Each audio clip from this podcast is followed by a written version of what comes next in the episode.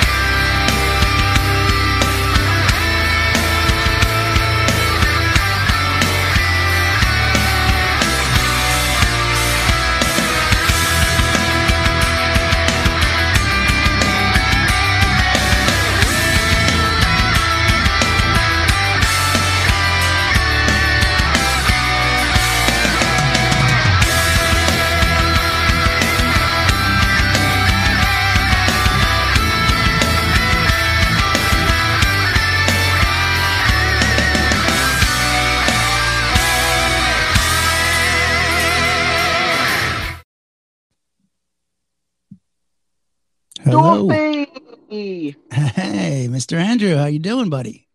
I'm good. How are you? I'm doing wonderful, man. Happy Sunday once again. Happy Sunday. You got some husk going on there, Dorothy. Really? I feel fine. So, and I've been up for hours. I don't think it's a poorly husk. I think it's a hey guys, how's it going husk. Well, excellent. I'll take that. I'll take it. Passing through town. But my horse is outside. There was some trouble. Yeah, there was some trouble. Yeah, stop it. That's hilarious. Okay, well, how are you, Andrew? I'm okay. I have to give you a slight warning. I had an accident this morning. I came out of the shower. I was opening the door to leave. As I was coming down the stairs, there was the doorbell rung, and it was all a bit of chaos. Anyway, I fell down the stairs. Holy crap! Like, I mean, what the hell? I know. I survived. I have bruised my rib slightly, but I've been assured that it's okay. But if you make me laugh too much, I might puncture a lung. Are you sure you're okay to do the show, buddy? Oh, absolutely. I've done 2 shows already. Oh, okay. Well, then you're fine. But I feel terrible. Bruised ribs are the worst because there's nothing you can do for them. No, that's it. And I had to get a Chinese takeaway because I couldn't cook. So I had to get Chinese takeaway today. So if you hear me crunching on anything, I've got some leftover prawn toast. Okay? So I'm just setting you up. That sounds pretty good. It sounds pretty good. And I've had to lay in bed all day and watch movies. What a hard life, eh? What a terrible time I've had. It's been glorious. I've loved every second. You know what? You got to be careful, man. You got to be careful with the shower. Can't fuck around. No, it's because of my slippers. My slippers literally slipped. Anyway, when I opened the door... I know, yeah. When I opened the door to the guy at the door who was coming to pick some books up from me, I went, hello, I've just fallen down the stairs. I may have punctured my lung, but did you want all the books or just a few? Oh, my God. Well, if you don't have your sense of humor, what do you have? A punctured lung. Yeah, well, we know that you don't, or you'd be already gurgling like Darth Vader and be on your way to death. So, absolutely. Yay for that. Anyway, so that's the story. I'm not in too much pain. I'm milking it just so that I can maybe get like my brother to deliver some food for me tomorrow, and maybe a vanilla milkshake from McDonald's. I'm just milking it. Oh, fantastic! It, okay, good. Let's run with that. But exactly. But this is Sequel Mania. Now, I feel like I have to give a little bit of a disclaimer for this episode, Cliff Dorfman. Yes. When it states here about sequels we never wanted to see. Now, I'm not talking about the worst sequels because we have a discussion about the worst sequels all the time. But I'm talking about sequels that maybe not been that bad, but there should never have been one. Why was there a sequel to Jaws? You know, Jaws 2, not a bad film. Jaws Revenge, different story. Jaws 2 is not that bad. But why did there have to be a Jaws 2? Yeah, I mean, Aladdin, great movie. Return of Jafar, why? Why? Exactly. Was Return of the Jafar the worst thing? No. But why? No, but it wasn't great. No, exactly. How about Bring It On? Bring It On was amazing. Everything else that followed. Yeah. Yeah, why? I mean, there's some franchises, isn't there, that go down that direction of what's another one that's like Bring It On? American Mean Pie. Girls. Oh yeah, American Pie. Sure, great example. American. Mm. So they sort of had this thing where it was a American Pie Presents rather than an actual sequel. So they made American Pie. They made too many sequels already. Yeah. They were like, oh no, we shouldn't have done this. Now we should just do like we're National Lampoon. Yeah, absolutely. And guys, we can also talk about movies as well that should have had sequels.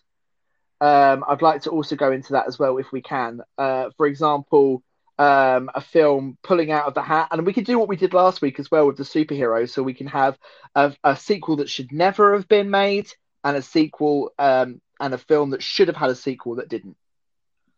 Yeah. How do you feel about that? I love that. I love that. And now, are you moderating our messages today? Oh, absolutely. Oh, okay, great. Yeah. So I was just making sure that we were on top of that. And, I would say a sequel that I would have loved to see that'll never happen would be Bridesmaids. Oh, right. Okay. Yep. I mean, that's a weird example, isn't it? Because that film didn't do bad at the box office. It has a cult following. Why do you think Bridesmaids 2 never was a thing? Well, Paul Feig, I think, is the reason. They talked about it for a while. And I think what we find is that, you know, with these things, first of all, Paul Feig, and I think we touched upon this with Ghostbusters, you know, it's you get in that hot position, and then, you know, all these things are flying at you at warp speed. And then all of a sudden it loses steam or it falls through the cracks. You're like, you're doing 9 other movies. And also, you know, as much as I love that movie, I mean, I really do love Bridesmaids. I thought it was great. Cracked me up. That being said, it did not, how do you do that sequel? As much as I want to see it, you know, is it Kristen Wiig is getting married now and she's the one? I mean, you know, Step Brothers, I see more likely as a sequel I wish happened, that I could see a very easy, easy into. But, you know, McKay is now, you know, being taken very seriously as a director. So going back to do Step Brothers after The Big Short might not be the way he wants to do it. And remember with Bridesmaids, Kristen Wiig is the co-writer, and she's written a lot of things, including Barb and Star Go to Vista Del Mar, but she is not writing a sequel. And again, I think it really does come down to they're so busy on other projects. I mean, Maya Rudolph, Kristen Wiig, Melissa McCarthy. I mean, even the guy who played the her love interest, he's on like 9 things. Yeah, to get them all back in the same room is probably going to be very difficult anyway. And the cost of it would be astronomical at this point. When Bridesmaids was made, they were rather cheap, all of those people. Yeah. Not anymore. No. They all want the dollar. Yep. And that's just above the line. That's without even the cost of making the movie. So, you know, it makes me wonder how all the Oceans got made. How'd they keep paying those guys and girls? Yeah, exactly. I mean, how do they? I mean, to be honest with you, Ocean's 13, I'm not entirely sure that they're actually making that much money from the all-male versions of those films. But then when they did the Sandra Bullock version, I mean, I personally didn't see it at the cinema. I saw it after. I really enjoyed it. I thought it was great. I loved it. Yeah, me too. Yeah. I thought it was great too. No hint of that getting a sequel at the moment, though. No. I mean, it is not even lined up. I mean, they had Oceans, 11, 12, and 13, and then the spinoff was Oceans 8, right? Yeah. But I think at 13, you know, that was like 2001, 2004, and then 2007, and, you know, they probably paid them everything they could. I think at that point you you go like, oh no, to make, you know, a new one of these would cost us $1 billion. Yeah, I'm surprised that they could even have a set or even like pay any extras or anything with the amount. Surely that, you know, Clooney and Brad Pitt and Matt Damon and all of them, they're obviously demanding movie, unless, you know, they did it for bottom dollar because it was just a good hangout for them. Yeah, they did. The first one was 85 million budget. Then the next one went up to 110, which I imagine is all their ups. And then the third one went back down to 85 million, which tells me that they all took, you know, whatever it is, $1 gross or what have you. And, you know, that's a $311 million worldwide budget gross on the third one. So if they all had a couple of points, $1 gross, I mean, you know, that's a lot of money. So I'm sure they did it for cost. Yeah, wow. I mean, that's a lot of money, but yeah, definitely at cost. Yeah, yes, well, it shows in the budget, you know, from the second one going up to 110, where they said, okay, we'll take pay hikes. And I'm sure they took a piece of the back end as well. But then the third one goes down back to the price of the first one. That absolutely speaks to the fact that they took a nice chunk of the back end, Soderbergh and the whole lot. And rightly so, even though they sucked. Not the first one. I love the first one, and I loved Ocean's 8. The next two were just like, oh God, stop. I understand. You all like each other. It's great. Yeah. You want to rob places. Okay. Right. Rob you want to hang out in Lake Como with Clooney. Right. Yeah. So I suppose at this point I've got two questions for you actually before we move on. If that's okay. Being in the business, I think that you're a good person to ask this. So when a movie star signs on to do a film and signs on a contract to do the sequel, but says that there'll be, as you say, like, what do you call it? The backdoor pay? Back end pay. That's the one. Backdoor pay is something else, I think. Completely. That's a whole other thing that we're not doing in this talk. I mean, but so how does that work? Yeah. So how does that work? What's in the contract? And say, for example, George Clooney, what would happen in negotiations with that then? Well, I mean, you know, you're talking about owning a piece of the movie at that point. You know, if someone as big as Clooney or Pitt or Julia Roberts, you're owning a piece of that film, which, you know, means to, you know, you're taking a piece. When I say $1 gross, that's exactly what it sounds like. And it's not really done anymore. You know, but it is a, you know, for every $1 it makes, you have, you know, a point, right? So if you have 1 point of $1 gross of $311 million, right? That's $3.1 million. And that's just 1 point. Am I doing that math right? Yeah, you are. Yeah. Right, so, go ahead. I was going to say, did Robert Downey Jr. have one of those with Iron Man in the Avengers franchise? I mean, my guess is that he did, but, you know, the real... It's interesting because I'm not sure how Marvel does that, because Marvel, they're, you know, they don't fuck around.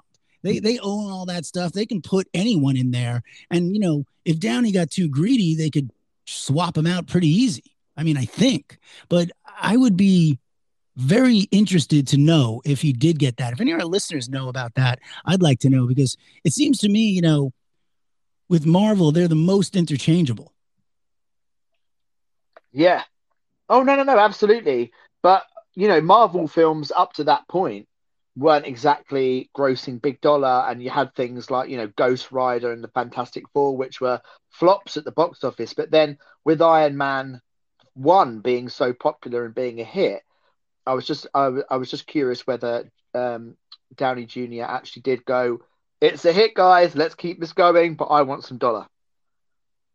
Yeah, I mean, I have to think that they would say yes, because it is a hit. That being said, I don't, oh, that's a rough one, man. I really want to know. I actually don't know the information on that. I think it's a wonderful question. So if any of our listeners do know, tell us, because I'm kind of really curious now. Okay, let's play some dits, because I've got another, like, sort of investigation that I want to do with you about directors and sequels. That I really want to know. So let's hit some dits. Literally any of the Alvin and the Chipmunks sequels. Amen. Any of them we could have gotten rid of. For real. He said that with such passion. Yeah, I mean, I just want to make sure he didn't mean that he wanted them. That they're definitely ones we could have done without. I'm going to go with that. I love all of the Alvin and the Chipmunks sequels. Yeah. They're amazing. Yeah, that would be so little scary as an adult. There's no one ever. Yeah, as an adult male. Yeah, no, thank you. Any of the Sharknado movies? Like, I think there's 5 of them now. Oh, man. Really? By the way, amen to that, too. Yeah, definitely. I think that with Sharknado, though, I think they realized, I mean, they were very self-aware. It was very meta, wasn't it, when they were releasing the sequels? Like, I think one of the sequels is called, Oh No, Not Another One. Do you know what I mean? And, oh, really? Again? Do you know what I mean? So I think they know they were taking the piss. Oh, my God, that's so funny. Oh, no, not another one. So I think that they know they were just, like, taking the piss, but people were enjoying them. I think they didn't take themselves too seriously. Therefore, I can't really be mad at them for making Sharknado films because they were actually, like, poking fun at the audience with them for wanting more. Right. So, and I thought that was quite clever. But, yeah, I can understand, though. I've never seen one, to be honest. I've never seen a Sharknado film. Have you? I saw like a beginning of like one of the originals, and I had to turn it off and then watch something else immediately to erase it from my mind palette. I think just I may have, I think I may have sat on my laptop once and wrote a Sharknado film. So I think that, you know, it's pretty easy. It's not that hard. I bet anyone can write that. Yeah. I'll give my laptop to my 4-year-old. Yeah, go on. I was just going to say, no offense to my 4-year. Oh, we're doing that thing. Ah, yeah, you go. No, you go. You go. I'm going to listen to a message. You go. Oh yeah, no, I don't know. I don't know what I think. I was just going to say, no offense to the writers who wrote it, but you know, stop. And listen, I have to say, people seem to love the whole Sharknado thing. It always does well. That being said, you know, this is something I don't understand. And this is why we are faced with so many horrible movies, because as a consumer public, we tend to gravitate towards this crap. And it makes no sense to me, man. You know, but here's the real truth of Sharknado.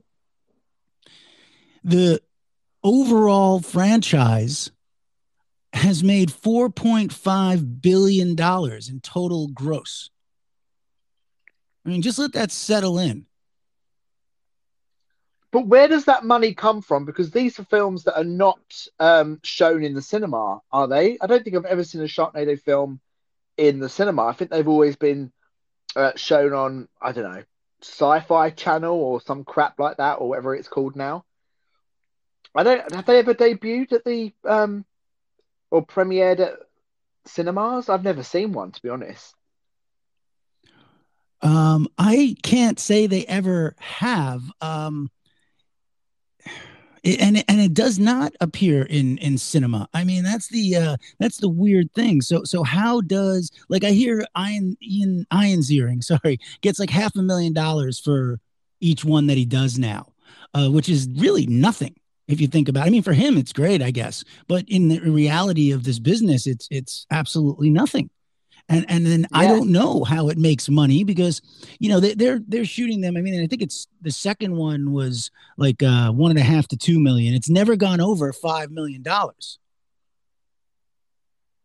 Yeah, which is reasonably cheap for a sort of, you know, quite a CGI heavy film. That's quite, you know, budget, isn't it? Yeah, that's what I'm saying. It's really bizarre that that, you know, how does it make money? You know, I don't know. Again, I usually have answers for this, But I would love our listeners to jump in and tell us, you know, is Downey getting a piece of the action? And how the hell does Sharknado make money? By the way, a franchise we don't want to see a sequel to that just keeps getting bigger and bigger. And by the way, just to keep that in relative terms, Gal Gadot got $300,000 for the first Wonder Woman. Is that all? Yeah. Oh my God, that's crazy. Because she's obviously just not shooting the film. She's obviously doing all that prep for it as well. And just to get that, you know, that's mad. But that's what I'm saying. Like, Downey was on the, you know, kind of balls of his ass when they brought him in for Iron Man. So I wonder if they were, you know, because that really lifted his career up. So, you know, I think that's what Marvel does, to be quite honest. Mm. Yeah. Reignites, you know, careers. Yeah, exactly. Yeah, and they get you when you're down.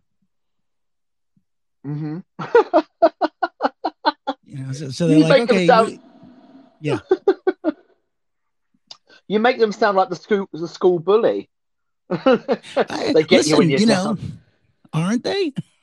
Not even in a bad way, but maybe a little bad. You know, I mean, they're making all the money for sure. Yeah, so that's true. I don't understand it. I don't know. Let's play a few more of these ditties. Maybe someone gave us some insight. Hopefully. Or what about the Step Up movies? Or even the Wrong Turn movies? Hmm. He's on a roll, by the way. They're on a roll right now. It's yeah. Yeah, I'm beginning to think that maybe that's actually Starburns Audio. Is that you? Have you got another account?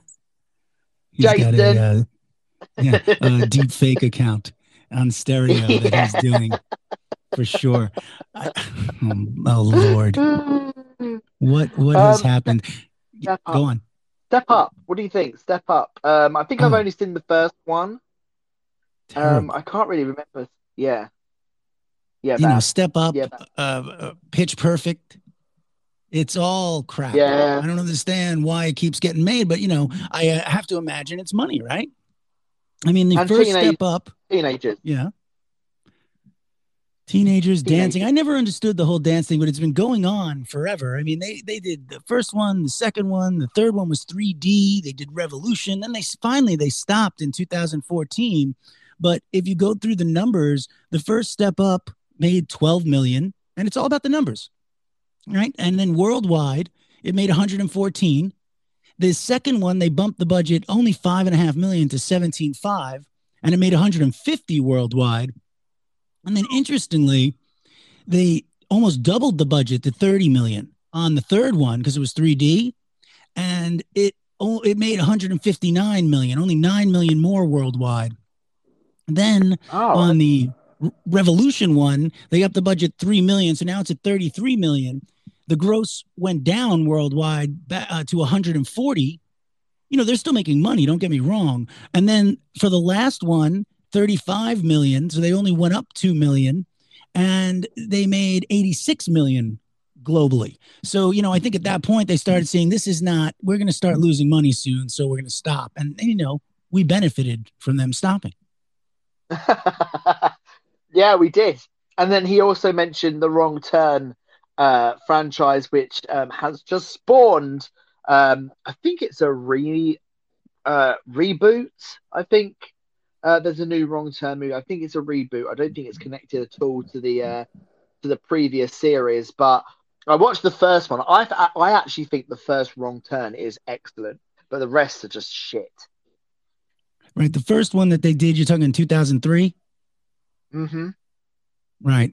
Yeah, that was the one that I liked. And then they just kept doing it and doing it and doing it. And, you know, they again, I would have to say, I don't have the numbers in front of me, but I would have to say it again comes back to the numbers. I'm sure they made so much money on that they were like, okay, well, we got to keep going. And we always talk about this. You know, the numbers dictate the fact that these things get thrust upon us. Mm-hmm. Oh yeah, that's absolutely. Yeah, no. But I didn't like any of them. Did you see the new one? No, I haven't seen it. It's got bad reviews, though. I read the reviews. It's not got great ones.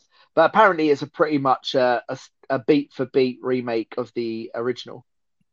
So, you know, you've got... what's the name? Is it Dooku? Is it Alicia? Not Alicia. Eliza Dushku. Eliza, that's the one.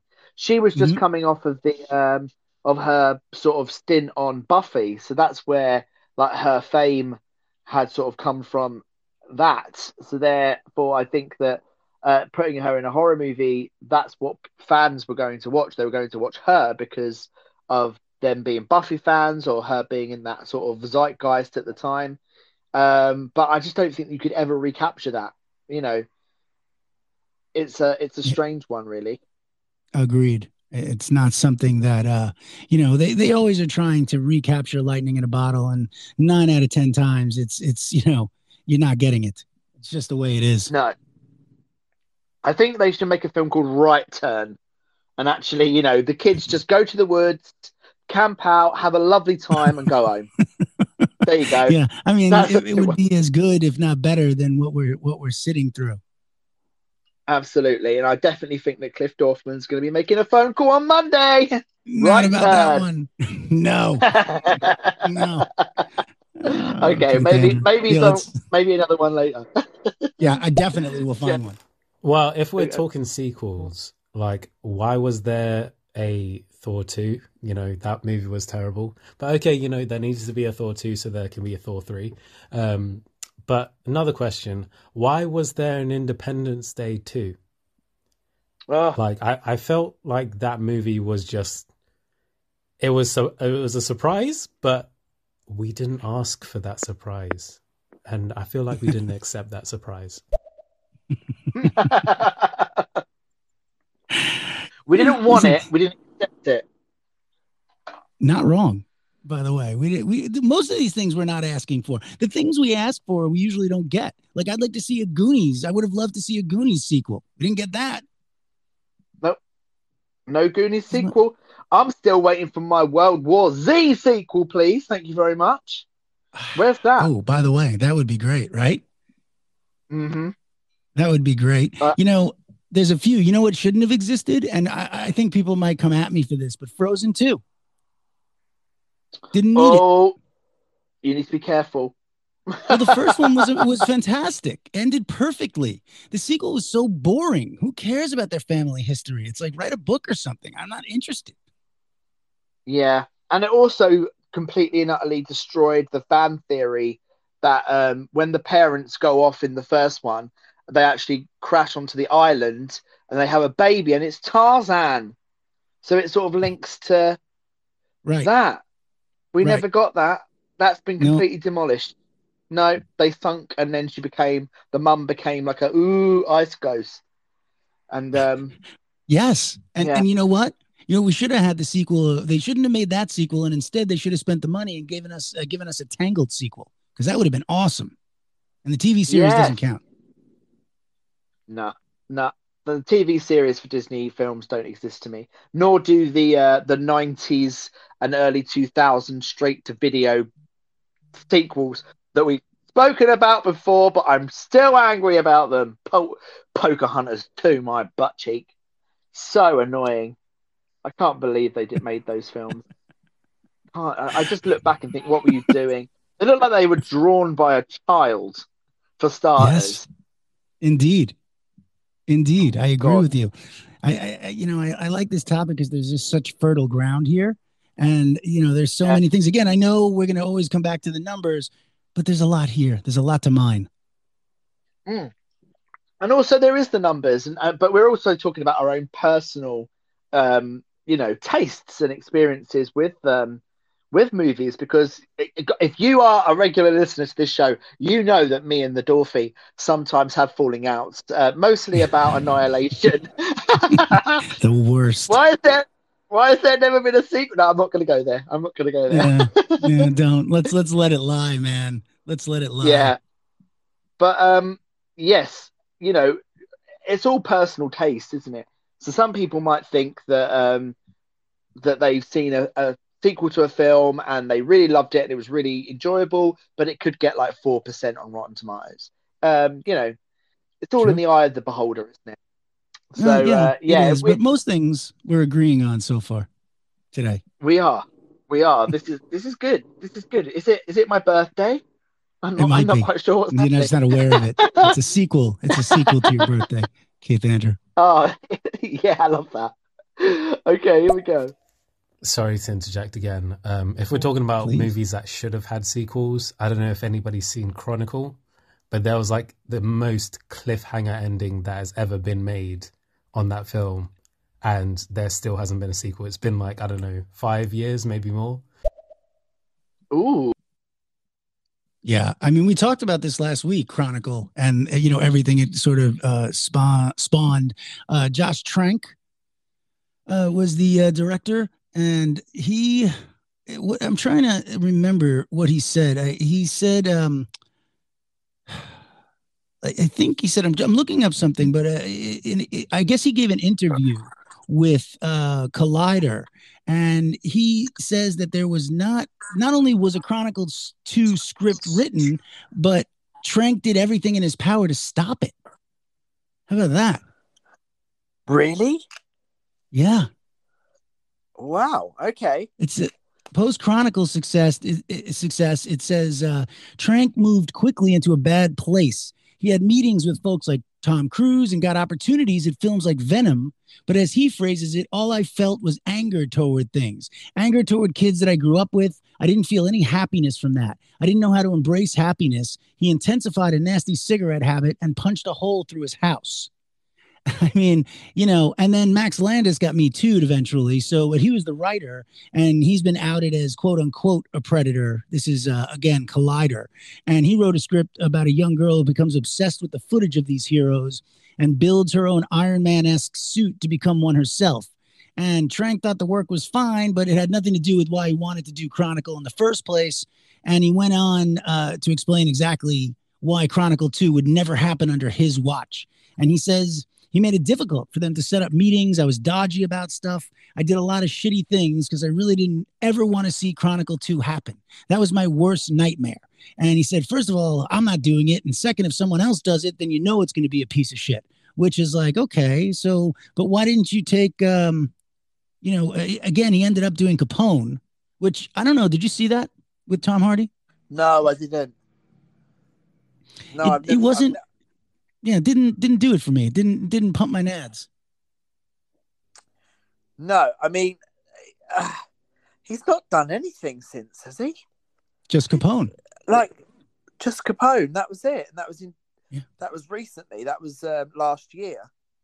Oh, yeah, that's what I'm saying. Oh, yeah, so it's like, what happened to that guy? Yeah. You know, what kind of, like, it's like, yo, man, there's a lot of people who'd like to be in your. Now, did he do Fantastic Four?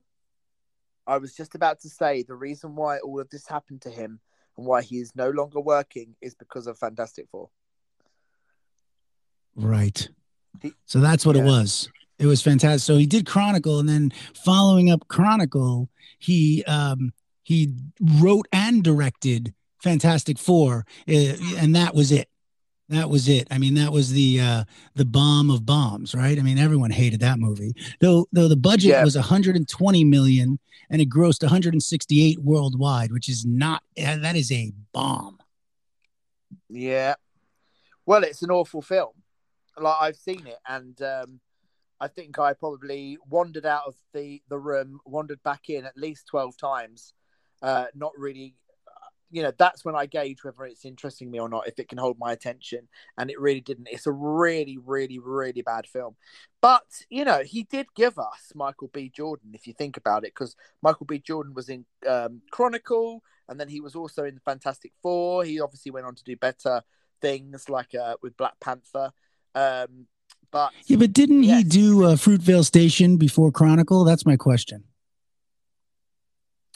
Oh, hang on. Let me have a look. I can see if he did or not. So while you're looking, I'm going to play another message. How do you feel about that? Okie dokie, Yep. Eragon never got its sequel. Not the greatest movie, but still should have had a sequel. Huh. Oh, we've spoken about this one, haven't we, before? We have. We have spoken about it. And yeah. I don't know. I mean, do you agree with this? No one wants it. The first one was terrible. I can't even remember it. I've seen it and I can't remember it.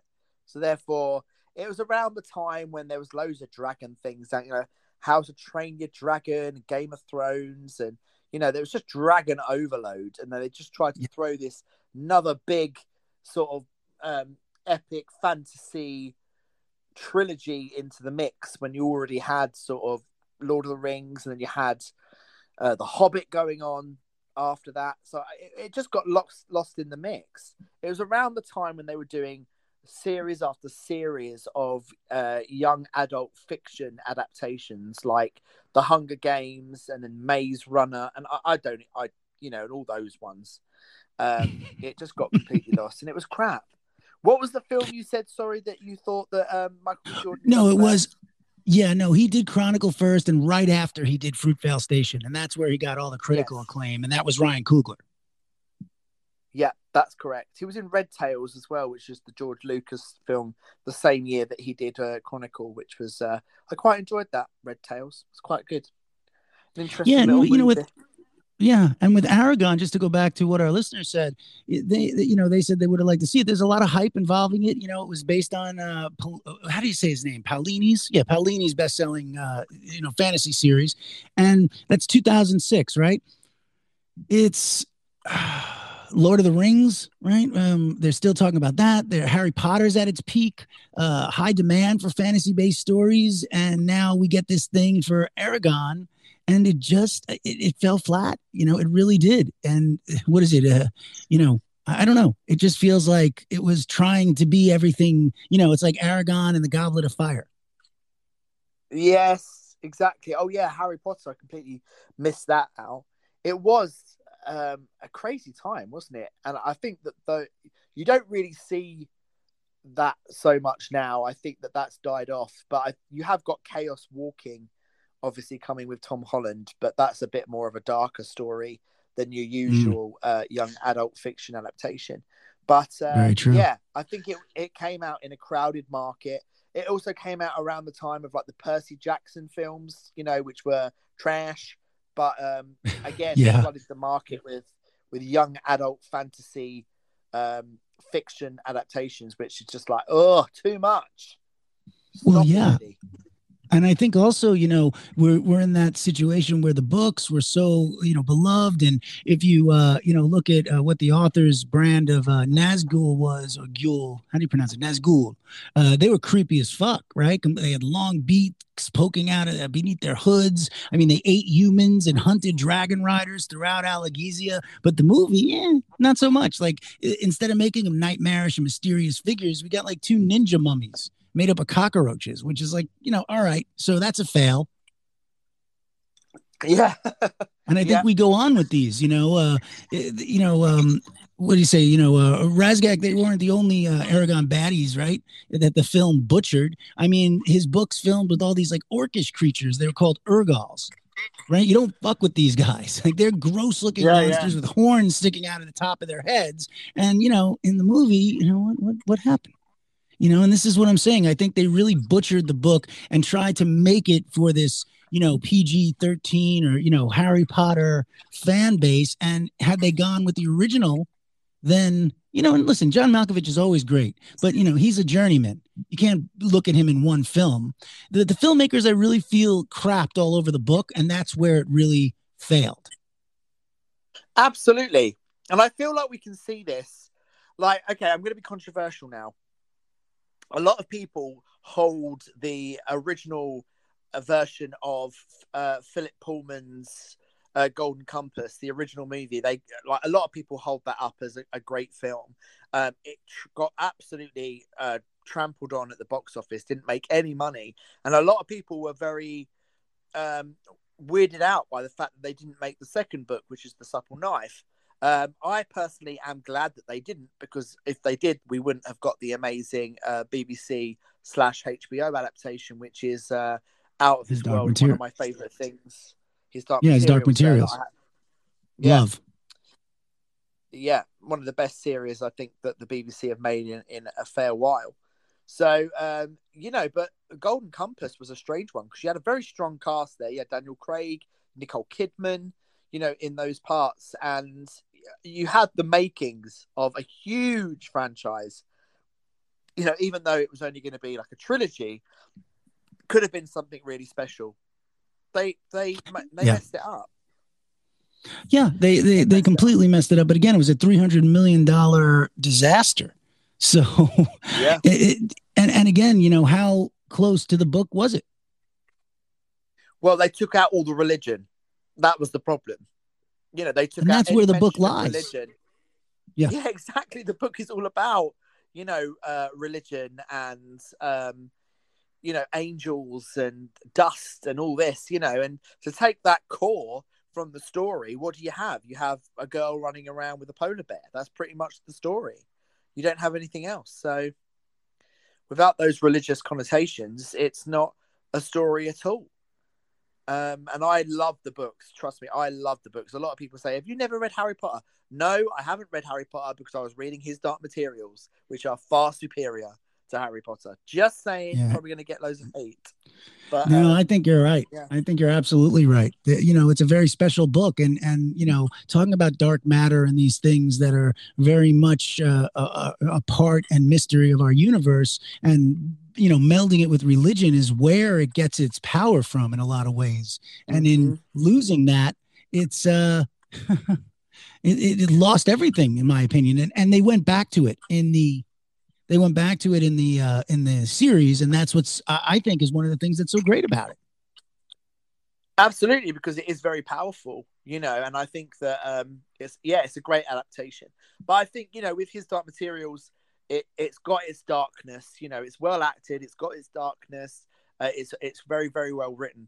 Those young adult fiction adaptations that were being churned out in the early noughties weren't cared over at all. They were just out for the money, and that's where like Eragon got completely lost, because it was just one of those things that had to be chucked out as soon as possible to try and get some traction, and it just didn't. Yeah, it didn't. And there were too many differences from the book, and I just thought, you know, this is it. When you have beloved books like this, you're going to have a backlash if you're not at least staying true to the core. Yeah. Exactly. I know, I completely agree. Right, should we hear what some of these listeners are saying? Absolutely. Let's do it.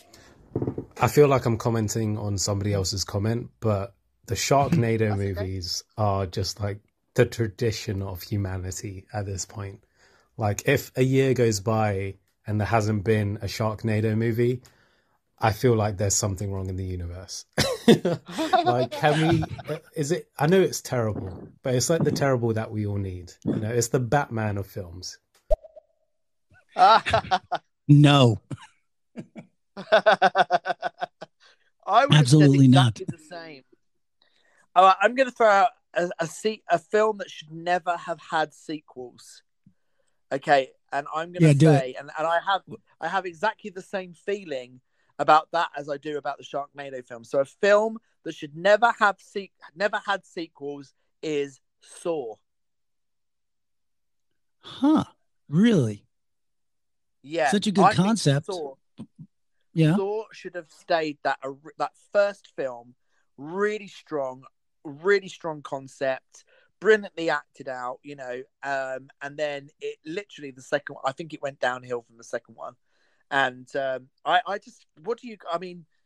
know, this is just my opinion, but I think that if Saw was a standalone film, that first one, it would be up there. It'd be so impactful. It'd be up there with the classic horrors of yesteryear. But I think because they brought out so many movies that it just became a joke in the end. It just became watered down.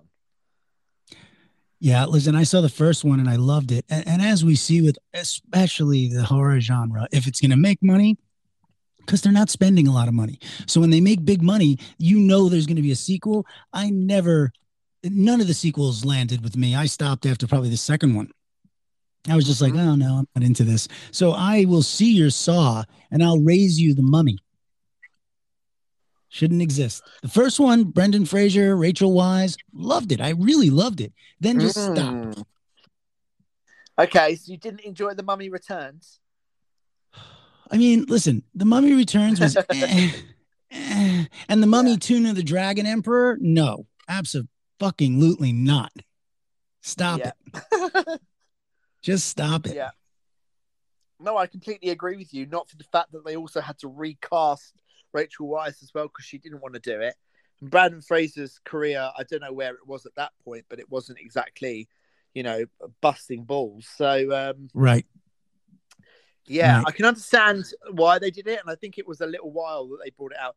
I mean, God, you're 100% right. That first Mummy movie, when that first came out, I remember we had a VHS copy of it. And I think me and my brother used to watch it twice a day. That film is so it's so good. Yeah, it's great. It's fantastic. And you know what I'll say though, and not to leave it on a down note, because I'll say what I would have loved to see a sequel of is Coraline. Oh, Coraline. Okay. Yeah. I'm just throwing it out there. I'm saying like that would be something that should exist and take away the mummies. Put the money toward the mummies towards Coraline. I bet it would have been so much more enjoyable. That's all I'm saying. I'm just trying to flick through because I'm a huge Neil Gaiman fan, as you know, and I'm trying to flick through. I know that he's done short stories that some are sequels to American Gods or extra chapters to American Gods, but I don't think he's ever followed up with Coraline. But that's quite interesting. I mean, Coraline is a great, great film. Yeah. Like, have you seen Keith, American Gods? Sorry, are you watching the new season on Stars? I am waiting for the entirety of the season to come out, so I'm up to the end of series 2. But I've read the book about 8 times. Okay, so you'll be voraciously tearing into it once. I think the last episode drops tonight, doesn't it? Oh, okay, yeah, possibly. I know they're only doing 8, I believe. Okay, that makes sense. That's all they've done in the rest of the season. So I just figured, like, you know, probably what they'll do now. Yeah, but maybe I'm wrong. I liked the first season. I liked the world building in the first season. I could really see what they were trying to do from the book. Second season, okay. Didn't, you know, I think it suffers from the fact that they expect you to know where you're existing now, and therefore they don't bring as much of that fun element to it. I think that's what you get with Harry Potter as well. You know, the first sort of 2-3 movies are all about the world building, but then when you get into the nitty gritty of the story, all the fun just gets completely sucked out of it. Not just the fun, but also the color. You know, like I'm doing a show at the moment. I've never seen Harry Potter. We're on Order of the Phoenix. We've just done our show of Order of the Phoenix, and I'm having to turn the contrast up on my TV because it's getting so dark. I can't see anything. So is it really? That's so funny. Yeah, it's strange. So, you know, yes, but Coraline is a good shout. I would say no, but the first one is a masterpiece. So good. Oh yeah, I absolutely love it. And I think I just looked it up. I think they're doing 10 episodes actually for this season. Oh, okay. So I wonder if it'll be the last. I believe it will be.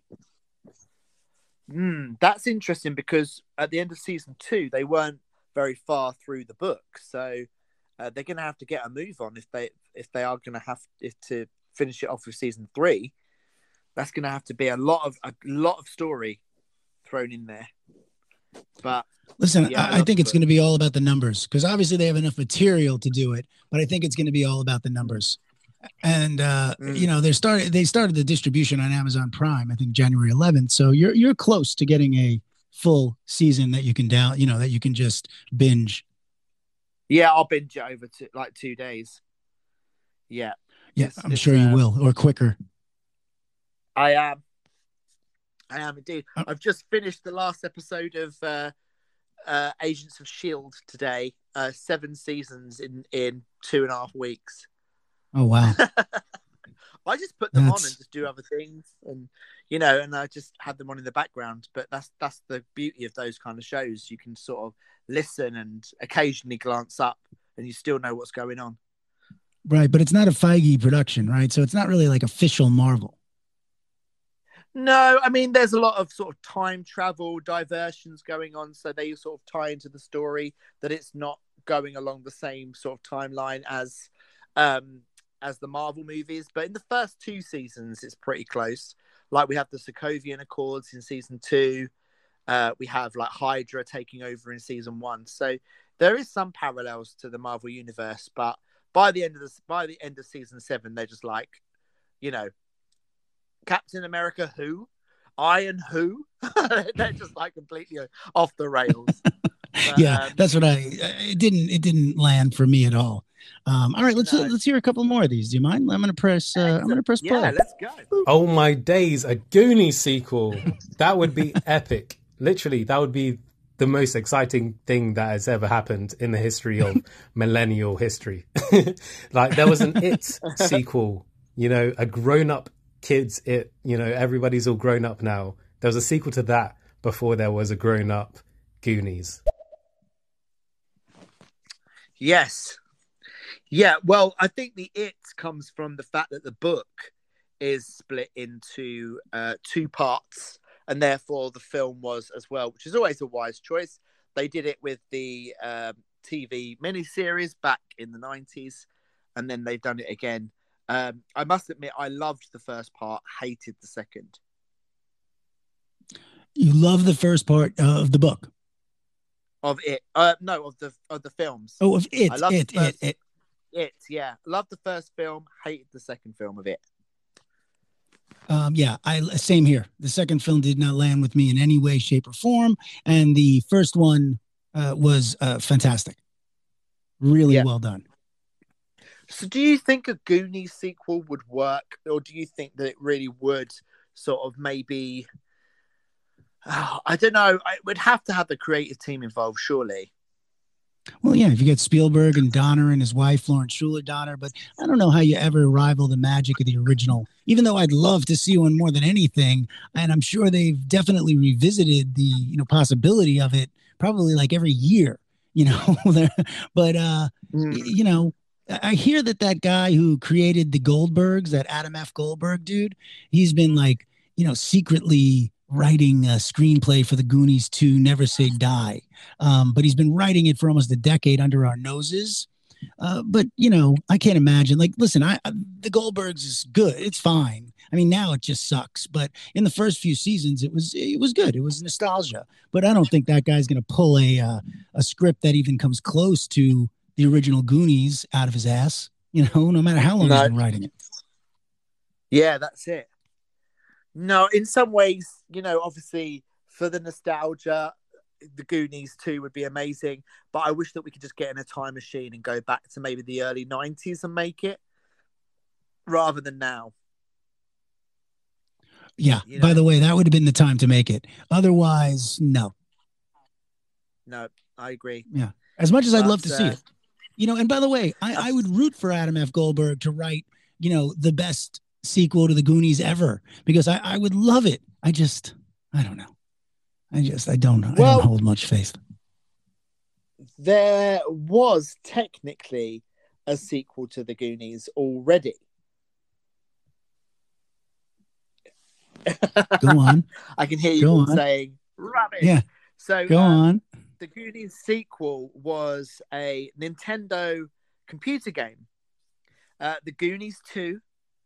It came out in December 1988. And, so I'm just flicking through. I can't remember what the sort of story was. But, basically you play the Goonies on another mission, on another sort of, you know, task to go and find buried treasure. There was like mermaids in it. And the villains, the family are back from the first film. So yeah, if you go on and just type in the Goonies 2 Nintendo, you can see the cover for it, and there's some information there, obviously on Wikipedia about it as well. It got like quite good reviews as well. So yeah. Yeah, listen. So yeah, I'm not buying it. I'm not getting it. I'm not buying. Listen, no, I hear what you're saying. Okay. You know what? I'm almost sorry I brought it up, because it is a sequel that I would have loved to see, but it's so far off now that I just feel like nothing's ever going to, you know, scratch that itch.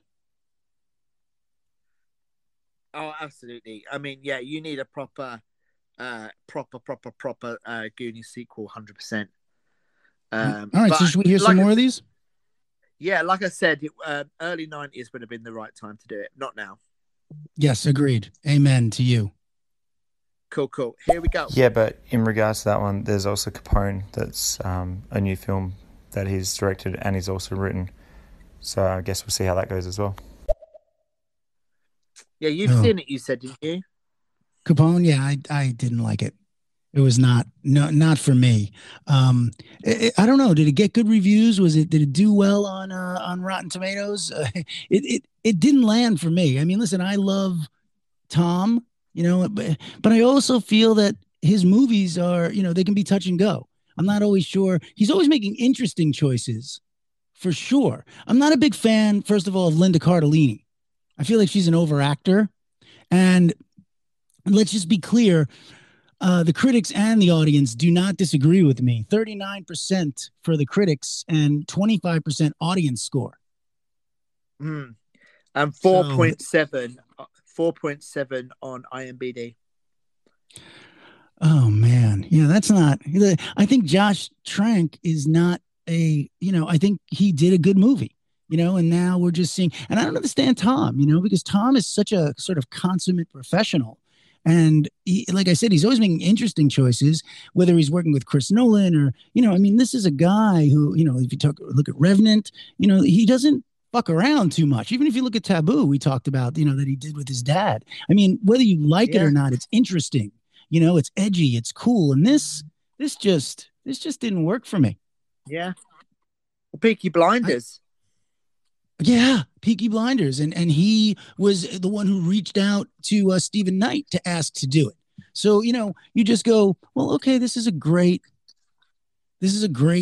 actor who makes really cool choices. And then he does something like this. And I'm not sure if it was just the ability, you know, listen, he played the craze, you know, so it's like you already did, you know, you did Bronson, you did Lawless, you've played a lot of gangsters, you know, and Josh Trank is not a filmmaker where you go like, oh, you are kind of tried and true.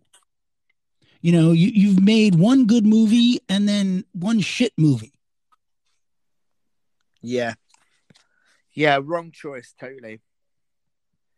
Yeah, I think that was really, you know, and I think that's why we saw it. I mean, the New Yorker panned it. You know, this is across the board. People panned it.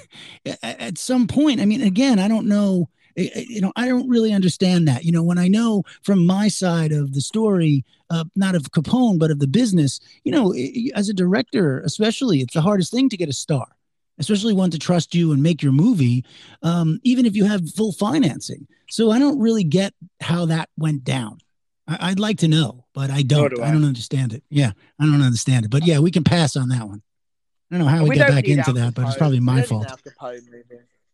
We need The Untouchables is the ultimate Al Capone film. We don't need another one. We don't need a film. Yeah. No. Can I just say one thing, though, very quickly? And Tom Hardy also, we have a channel here in the UK called CBBC, which is Children's BBC. So it's a channel exclusively just for kids. And every now and again, Tom Hardy will go on this channel with his dog and just sit there and read the bedtime story for the kids. Oh, see what I mean? He makes cool choices, so right? Yeah. Like, who else does that? Yeah, the dads don't like it as much, but the mums love it. Oh yeah, you kidding? Of course they do. By the way, don't kid yourself. The dads like it too. They're just acting like they don't. Yeah, that's true. But I think that's so cute. He usually does it at like Christmas, Easter, like those sort of holidays. He sort of goes on, sits with his dog, and reads the kids a bedtime story. It's so cute. So lovely. What a mensch. But yeah. What a mensch. He's a great one. Right, let's hit some dits. Let's get... Yeah, let's do it, buddy. We'll be finishing slightly earlier today, but we'll get through these ditties so we can hear all what you're seeing. Here we go. Yes. I like to see the toy soldiers shown. That's all be sick. Toy soldiers. Sean Astin. Yeah. Toy Soldier sequel. I wonder why that never happened. I wouldn't even have thought of that. That's such an interesting was it a was it based on a video game? I'm not entirely sure. I'm pretty sure it was. I'm pretty sure it was based on a video game. And, you know, I could be wrong. Again, someone tell me, but I feel like I'm right. It got made in 91. Yeah. I don't know. Was it a success? I don't like that movie to me. I remember I saw it in the theaters, but I don't remember much about it. Do you, Keith? No, not at all. I know that there was another film that was about toys. What was that? What was that one? I can't remember what it was. It was like two warring factions of toys. You're not talking about Toy Story. No, it was another one. It came out around the same time as Toy Story. Well, while you think about that, I will say that Toy Soldiers was based on the novel, not a video game, a novel by William P. Kennedy, and the screenplay was written by David Koepp, and John Schlesinger, Midnight Cowboy, directed the movie. And, you know, European, and, you know, it's weird. It feels like then later on, this was in real life was, you know, done with the Ukrainian. I feel like it was Ukrainian where they took a school hostage. Oh, so Schlesinger dropped out of the project, by the way. I'm really beginning to think that maybe this is not the film that our lovely listener meant would have a sequel to. Yeah, I don't think so. But let's if that's the film you meant, let us know. Yeah, let us know. It's an odd choice, but yeah, I do. Oh, what is that film called about toys? Oh, I can't remember. I can't even remember. Right, they could remake Pagemaster. That'd be pretty dope. The Pagemaster with Macaulay Culkin. Do you remember that film? It was sort of I do. Part live action, part animation. I loved that film when I was a kid. Yeah, they did it in 94, right? It was yeah, that's exactly live action and animated fantasy. Christopher Lloyd, Whoopi Goldberg. I love Patrick Stewart, Leonard Nimoy. You know, I mean, it's that's a great one. I love that call. Yeah, the Pagemaster. Oh my God, that is literally I just flung a memory at me. Oh, that's some nostalgia for sure.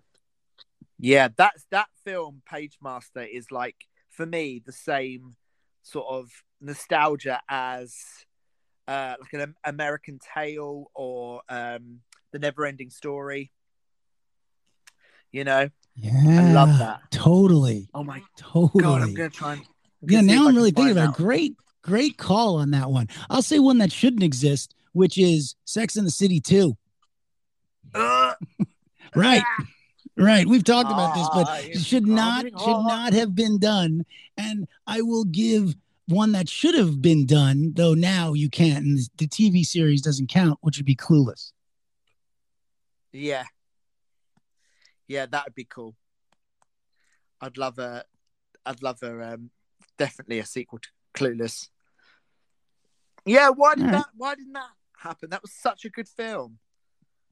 Yeah, I don't get why it didn't. I don't know where they went wrong on that one, but damn, that would have been great, especially at that time with those actors. I would have loved it. Yeah, definitely. 100%. I'm still trying to think of this Toy Soldiers, what it could be. I can't seem to find it, but I do remember there was a film about toys. If anyone out there can help me, please send it in. Nah, yeah. The Clash of the Titans and shit was sick. The Wrath of the Titans was kind of corny, but The Clash was dope. Oh, yeah. You think so? That was an odd one. He said Clash of the Titans was good, but the Roar for the Titans was shite. Yeah. I mean, I didn't love Clash of the Titans, to be honest with you. I really didn't. I was, you know, Sam Worthington. Again, I've said this before. When did everybody say that Gemma Arterton is so good? I don't understand. Who made her a star? I don't look at her as a star, and I don't look at her as a good actor. So where does she fall? I don't understand. I was not a huge fan of that, I have to say. 2010, that came out. That's fair. But I did like... yeah, I mean, what did you like? Clash of the Titans, not necessarily the remake, but the original. The original was great. Like the, you know, back in the like 60s, 70s, I think that came out, the original Clash of the Titans. Oh, is that? I don't know about that, actually. So you're just schooling me right now. Yeah. I had no idea. Way back, Roy, I can't remember what his name was. The guy, you know, it was all like sort 1981. Of I'm looking it up. 1981. 81. Yeah. 81 is the original, based, you know, loosely based on the Perseus myth, and directed by Desmond Davis, and it was with Harry Hamlin and Sir Laurence Olivier, Burgess Meredith. Yeah. That's a hell of a cast. Hamlin, his animation in it is incredible. A lot of the Medusas and that at the end, really, really, really good. Mm. Yeah. Well, let's try to get through some of the rest of these ditties here, because I know we have to call it a little early today, which I appreciate you doing for me, Keith. Yeah, no worries. Anytime. Okay, here we go. So I kind of agree with Keith, but the thing is about Saw and the whole franchise of Saw is that it kind of created its own genre when it was made. Like, I agree that it would have been great as a standalone and it would have fitted in as a classic in the horror genre, but if it didn't continue its cycle, there wouldn't be the kind of slasher genre films that we see today. And in its own, it's kind of just like one of those films that a niche group of people thoroughly enjoy. Not saying that I'm one of them, but you know, to those who thoroughly enjoy them, you know, good for you. You know, I hope you like the Saw 8 or whatever. Yeah, I feel like the Saw trilogies, sequels were necessary. Ethan Ryder. Yeah, he's been on today. Really on point. I agree. You know, I agree with him. But, you know, that's what I said. But, you know, listen, like we said, Keith, anytime there's big money, there's going to be big sequels. Mm-hmm. Yeah, absolutely. Maybe just not 9 of them, though. Maybe a Saw trilogy would have been quite nice, but... Just wrap it there. Just going to throw this out there in between messages. A film that I think that should have had a sequel, TV shows don't count, is Stargate. That's great. I love that. Yeah, that's a really good one. I'm a huge fan of the old Stargate. Oh, and I'll say one that shouldn't have a sequel, American Psycho.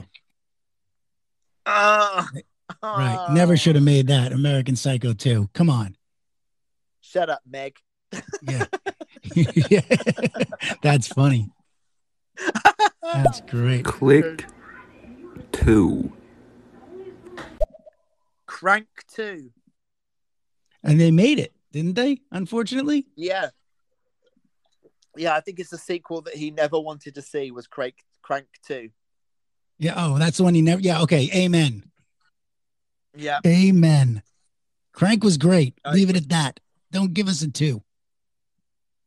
Yeah, completely agree. If you guys are talking about sequels that you would want to see, I was thinking... Sure.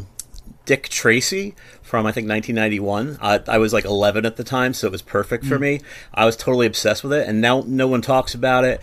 And I think it could even be remade, but there's no reason why there can't be a sequel to Dick Tracy. The original one isn't so good that it would be like sacrilege. Oh, it definitely wouldn't be sacrilege. That movie got panned.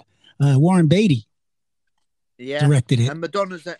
Don't forget that Madonna's only got one eye now, so it'd be right for her to come back. Yeah, you're right. You're right. No, so I can't. Does she only have one eye? Is that what's happening now? Is that her new thing? Yeah, she's got an eye patch. What is she doing? What is she doing? She did. I actually went to see her. Well, I say went to see her. I got snuck in at the back by my friend at the London Palladium. She did 15 shows at the London Palladium, and she came in like a dominatrix with an eye patch. And I was thinking, oh my God, she's a real artist. She gives up her right eye for this bloody show. Amazing. But it was okay. It was a lot of stumbling. It was a lot of dodgy notes. It was a lot of waiting around for her to actually get off her ass and get on the stage. But yeah, it happened. And I know Beatty talked about making Dick Tracy 2 in 2011, but there was some kind of lawsuit and things happened, and it was hard for him to retain the rights. And then I think he won The lawsuit was eventually resolved in his favor to keep the rights, and then never made a sequel, which, you know, listen, last time he mentioned it was 2016. He talked about the possibility of producing a sequel at CinemaCon, but still nothing. Yeah. So I wouldn't hold your breath. And then he went on stage. And then he went on stage and said, La La Land. And that was it. That was it. Yeah. Dick Tracy, no go. Yeah, it was over. It was over. Hey, y'all.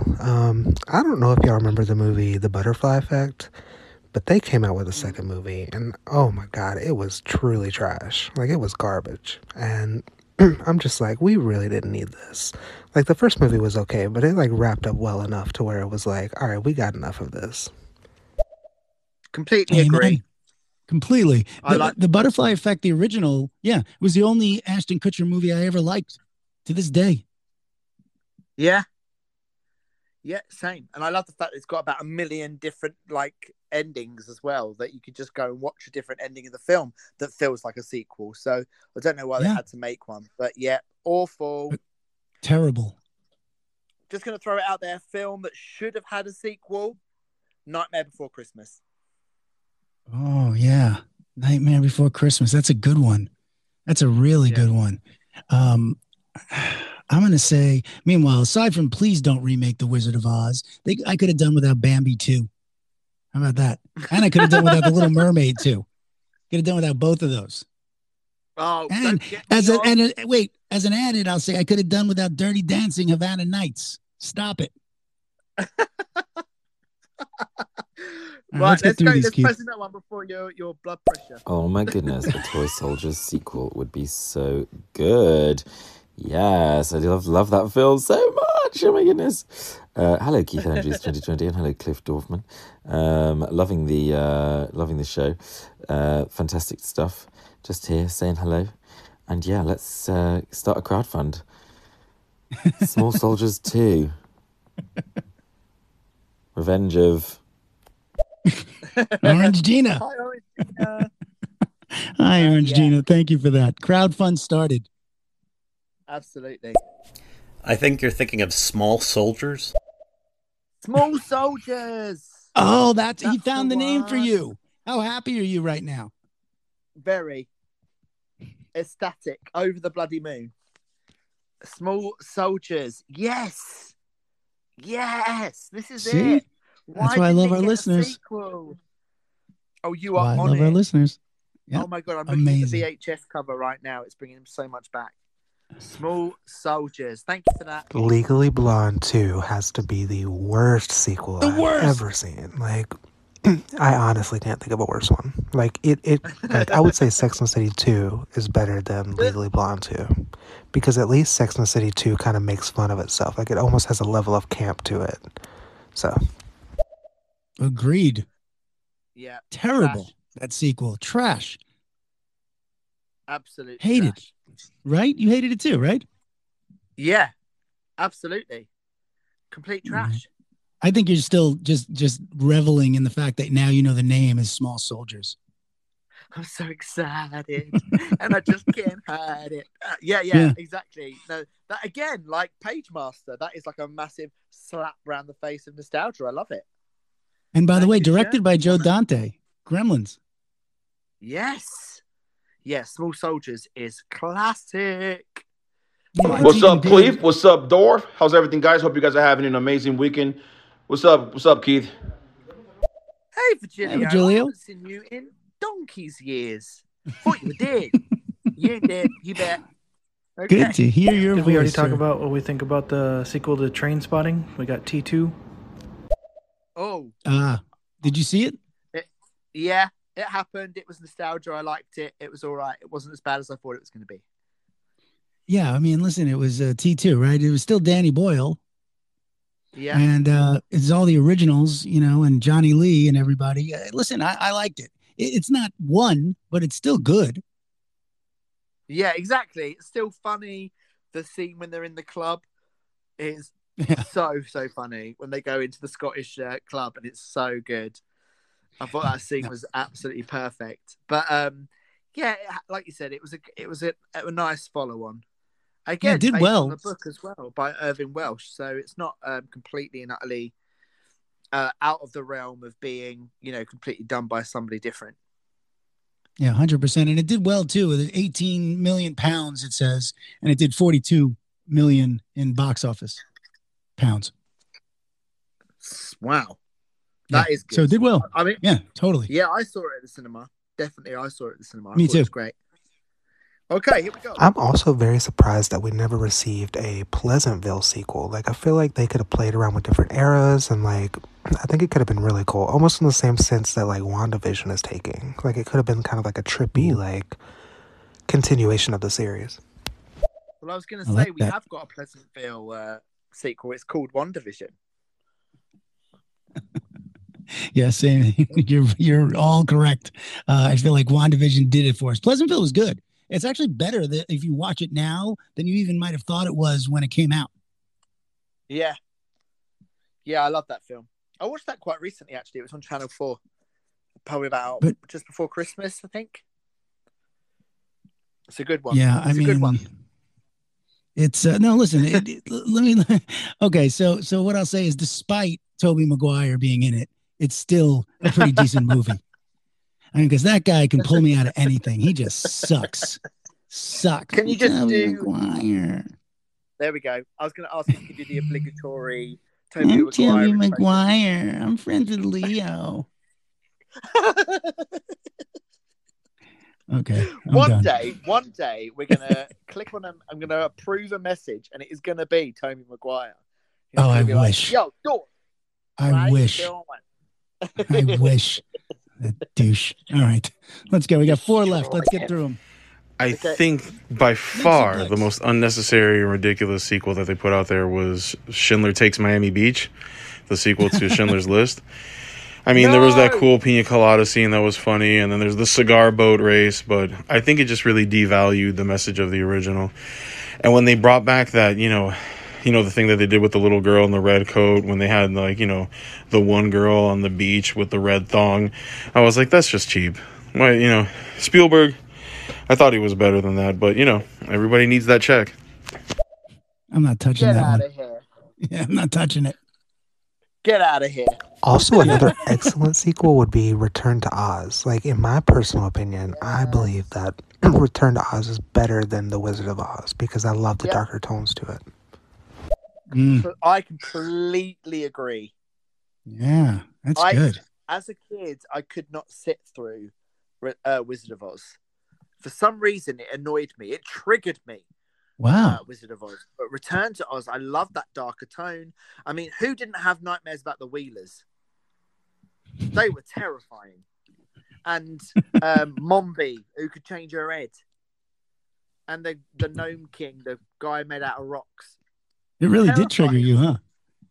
Really did. No, the original triggered me. Right, the original triggered you. The second one just stayed in your memory.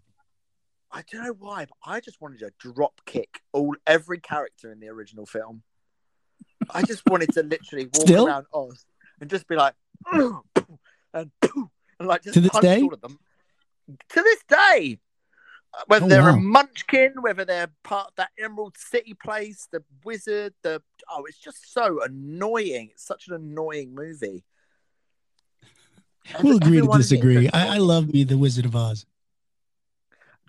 Judy Garland's amazing. Everyone else is annoying. All right, we're just going to leave that one right there. We will. Love Return to Oz, though. Okay, this is our last ditty, guys. Yeah. How about the X-Files? Or they already made a sequel to that one, but that was a while ago. What? I'm ready for another sequel. Fuck that. Did he change his mind at the end there? I don't know. I think he was like, I want another X-Files sequel. Oh, fuck it. We're never going to get one. Gillian Anderson said no. No, it's over. She said she's not going to do any more X-Files. She's done. She's too busy making like great things, like being Margaret Thatcher in The Crown. Do you know what I mean? She's off. She's off. I agree. Let it lie. Let the X-Files lie. It was great, and now it's over. Yeah, absolutely. I agree. No more X-Files. Well, please, unfortunately, we have to cut this together short today, which, again, Keith, I really appreciate you. No, don't worry about that. I get to go to bed a little bit earlier. That's right. Heal your bruised ribs. Yes. Gonna wrap myself up. Please feel better, Keith. Cold heat. I will. Don't worry. Okay. I just need to just rest, but I'll be good. But thank you so much, and we are back next week, guys. Same time. Next same week, bad channel. Be talking about TV sequels. Yes, I'm excited about that. Excited. I got a lot to say. TV sequels and prequels. Even though I hate the P word. I know, but I got a lot to say on that. Excellent. Well, thank you, Dorothy. Have a lovely day. Thank you, Andrew. Well, and thank you, sir. See you next week. All right. Much love to everybody. Thanks for being here, and we'll see you all next week. Have a great one. Bye. You too. Ciao. Thank you so much for joining us here at the Films I Love Most podcast. Don't forget, you can contact us at filmilovemostpodcast@yahoo.com or on Instagram, Facebook and Twitter. We hope you've enjoyed this episode, and we look forward to welcoming you back next time here on the Films I Love Most podcast.